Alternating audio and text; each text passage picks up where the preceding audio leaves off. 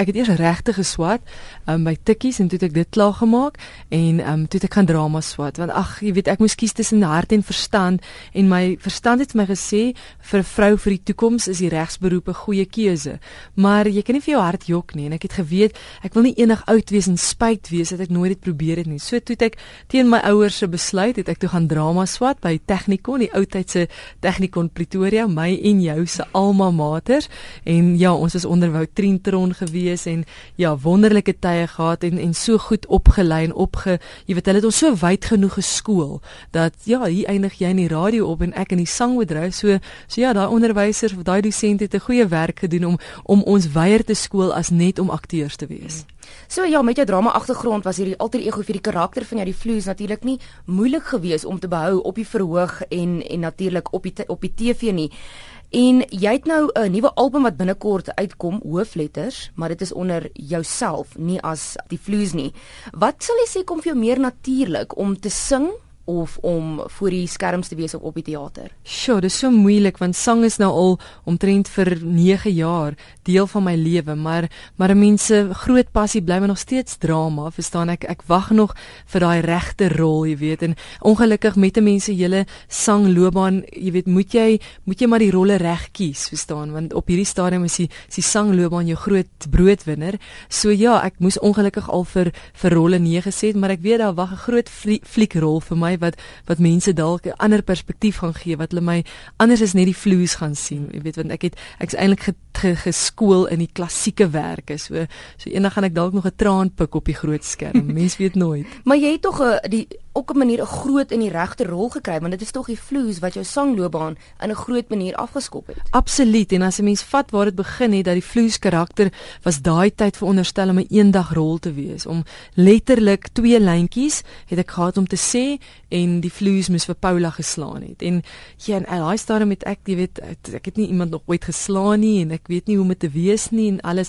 So toe moes ek besluit het gaan ek dit doen of gaan ek dit nie doen nie want in enige sepie as jy vir 10 sekondes in daai rol ingaan as daai karakter kan jy nooit as iets anders terugkom nie. En daar was geen vooruitsig dat die Vloes karakter enigsins sou groei nie, maar te danke aan die publiek daar buite of soos wat Vloes hulle sal noem, maar Chomas het uit sy by public demand teruggekom en natuurlik was Sewende Laan se daai oorhaal my nog altyd goed gesind gewees. So ja, die Vloes, die Vloes is ek het al met hierdie album um, getiteld Hoofletters bietjie op die agtergrond geskuif.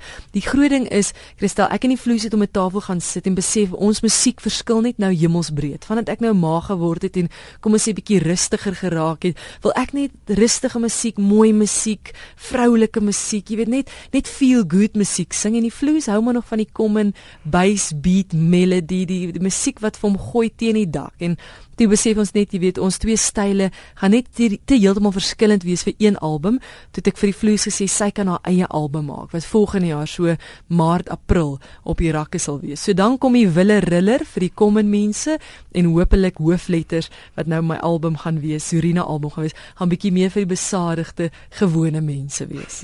ja, ons baie bly om te hoor die Vloes gaan terugkom. Dit is nie heeltemal uitgeskuif is en net jy nie vir gesê het sy moet daar 'n hoekie gaan sit of met vakansie. Sy gaan basies net met vakansie. Ja. Surina was dit vir jou moeilik of verduidelik wat die oorgang van die vloes tot by hierdie album hoofletters wat ons binnekort kan verwag.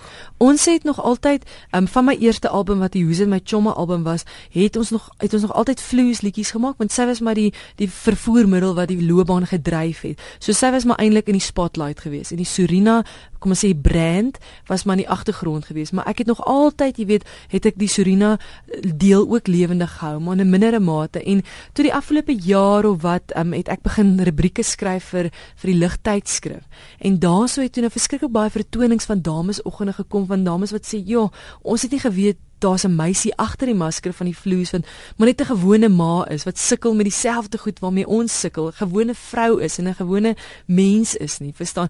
Toe begin mense sien, nee, verstaan, ek is maar net 'n doodgewone, net soos elkeen daar buite, jy weet, en die vloes is maar net 'n karakter wat jy speel. En um toe dit gebeur dat die Surina um brand al hoe sterker geword het. En toe besluit ons, weet jy wat, is tyd om haar bietjie uit die vloese se spotlight te vat en vir haar eie voete te laat staan vir die ouens want dit is so, daar's 'n feit, jy kry die ouens wat mal is oor die vloes en dan kry jy ouens wat niks van haar hou nie. En dan kry jy ouens wat mal is oor Surina of niks van Surina hou nie en mal is oor die vloes. So, toe besluit ons, weet jy wat, kom ons maak almal happy want 'n mens wil maar altyd hê almal moet happy wees. Toe kom ons maak vir die Surina supporters, maak vir hulle wat hulle wil hê en die Free Flues fans volgende jaar gee ons vir hulle wat hulle wil hê. So so dis kom ons toe nou besluit het. So op hierdie album hoofletters is dit net mooi liedjies, feel good, kommersiële liedjies, liefdesliedjies.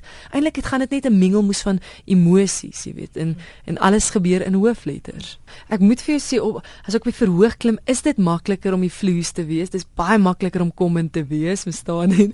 Dit is baie makliker om daai baadjie aan te trek en 'n ander persoon te te wees want jy's heeltemal reg as jy jou vertonings ook het is jy en jy staan daar is dit net jy. Jy is exposed dit is wie ek is. Maar gelukkig het die vloes met haar pretensieloosheid deur die jare vir my die belangrikste lewensles wat ek wel geleer het as mens is wees net jouself Dit is oukei, okay, verstaan? Met jou foute, met jou tekortkominge, wees net jouself en as jy like van wie jy is en God like van wie jy is, dan is dit oukei. Okay. Dan dan maak dit nie saak wat mense van jou dink nie. So ja, ek het my hart op hierdie album ontbloot vir die mense. So so ja, hulle gaan verseker weet na hierdie album wie is ek nou eintlik? Ek is ek is die een wat sommer net huil as ek happy is en ek sien een wat lag as ek sad is en soos dit elke mens maar van emosie aan mekaar gesit is.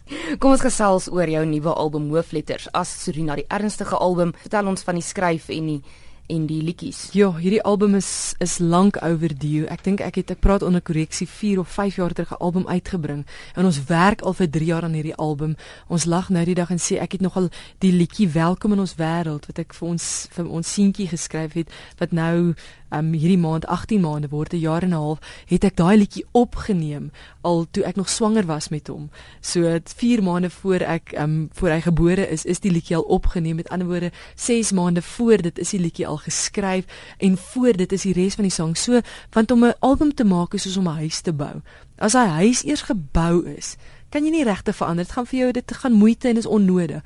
So ons wou seker maak dis die regte liedjies wat ons kies en alles en en hoe kan die titelsnit wat hoofletters is, het baie ouens gevra hoekom hoofletters? Dis 'n dis 'n vreemde konsep vir 'n vir 'n titel vir 'n album. Toe toe besef ek maar hoofletters, elke naam, elke luisteraar wat nou luister se naam begin met 'n hoofletter. Elke dorp, elke nuwe plek waar jy jou voet neersit, elke nuwe sin begin met 'n hoofletter. En 'n hoofletter aan die begin van 'n sin gee krag en aansien aan woorde.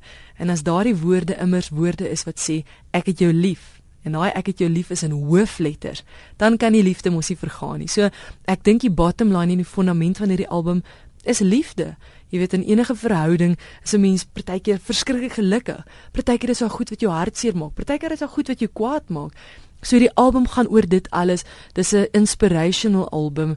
Daar is 'n bietjie gospel op, soos 'n liedjie soos Juig as 'n liedjie so skyn op wat is vir ouens wat bietjie moedeloos is wat voel hulle deure bly vir hulle toe en hulle klop teen hierdie deure en niks gebeur nie. En eintlik net om vir daai ouens hoop te gee om te sê môre sal die son vir jou weer skyn. So eintlik kan 'n mens dit saamvat hierdie hierdie hele album gaan oor geloof want daar's daar is 'n paar kommersiële gospel liedjies, hoop want daar's liedjies so skyn en dan liefde. En dan sal liedjies soos hoofletters of of of met of sonder jou jy weet of deure wat wat gaan oor watter deur gaan jy kies. Daar's soveel deure. Jou hele lewe se keuses bestaan uit deure. Wat een gaan jy vat? So dis net 'n feel good album wat inspireer en ek hoop ek hoop die mense gaan dit geniet en en my hart daarin raak sien Sien nou daar's ook 'n groot oproep tot jou album. Ek sien op jou Facebookblad waar ons nou gaan by uitkom oor waar ons jy luister as jy in die hande kan kry. Gaan jou kompetisies in die smeer hou? Is is dit om mense meer bewus te maak van die oorgang van vloes na Suriname? Ja, ons gaan verseker daar's 'n paar lekker kompetisies wat voor lê, want 'n mens wil altyd iets vir jou ondersteuners teruggee. En die ouens wat wat jou ondersteun is die ouens wat jou wat bereid is om jou te volg op 'n Facebook of 'n Twitter en alles. Verstaan, daar is nou ouens wat nou nie daai geriewe het nie soos my ma wat old school is. As ek sê Twitter dan dink sy dis 'n vloekwoord, verstaan jy? So, maar om vir hulle iets terug te gee is verseker om vir hulle 'n album weg te gee of selfs wat ons gaan hê is is 'n aandete saam met 'n paar van die Facebook mense. So kompetisies ouens lê daar lekker voor want 'n mens wil graag iets teruggee want hulle is die ouens wat op die ouend jou vlerke is wat hierdie loopbaan dra want want is interessant as jy akteur is, word jou toekoms bepaal deur 'n casting director, deur 'n regisseur wat besluit, "Ag, ah, ek hou van hoe sy lyk, ek hou van wie sy is, ek hou van wat sy doen." Maar in die musiek word jou toekoms bepaal deur Jan Alleman, deur daai tannie of daai ou of daai chom of daai pel wat jou volg en wat bereid is om jou album te koop, wat bereid is om jou musiek te luister. So so ons gaan verseker vir hulle 'n paar goedjies gee. Die musiekvideo gaan ons daar so sit. So daar gaan 'n paar lekker verrassings op Facebook gebeur.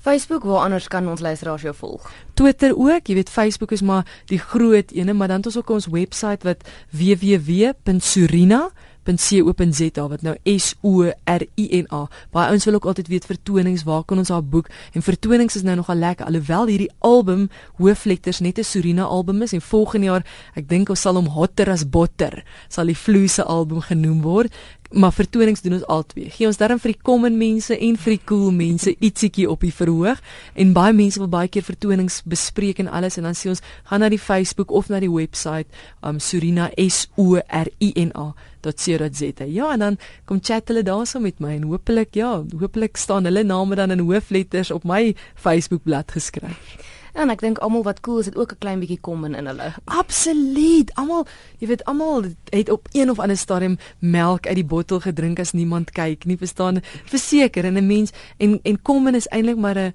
'n perspektief want want tuindwergies is vir die ou kom in maar vir daai ou love it verstaan? En vir die ou dink jy weet hierdie om 'n om 'n opgepumpte cortina te ry is kom in en daai ou love it wees so so ja so ek is maar ek is so 'n bietjie van albei ek is kom in die vloes en hopelik daarmee het ek so 'n bietjie klas ook as Surina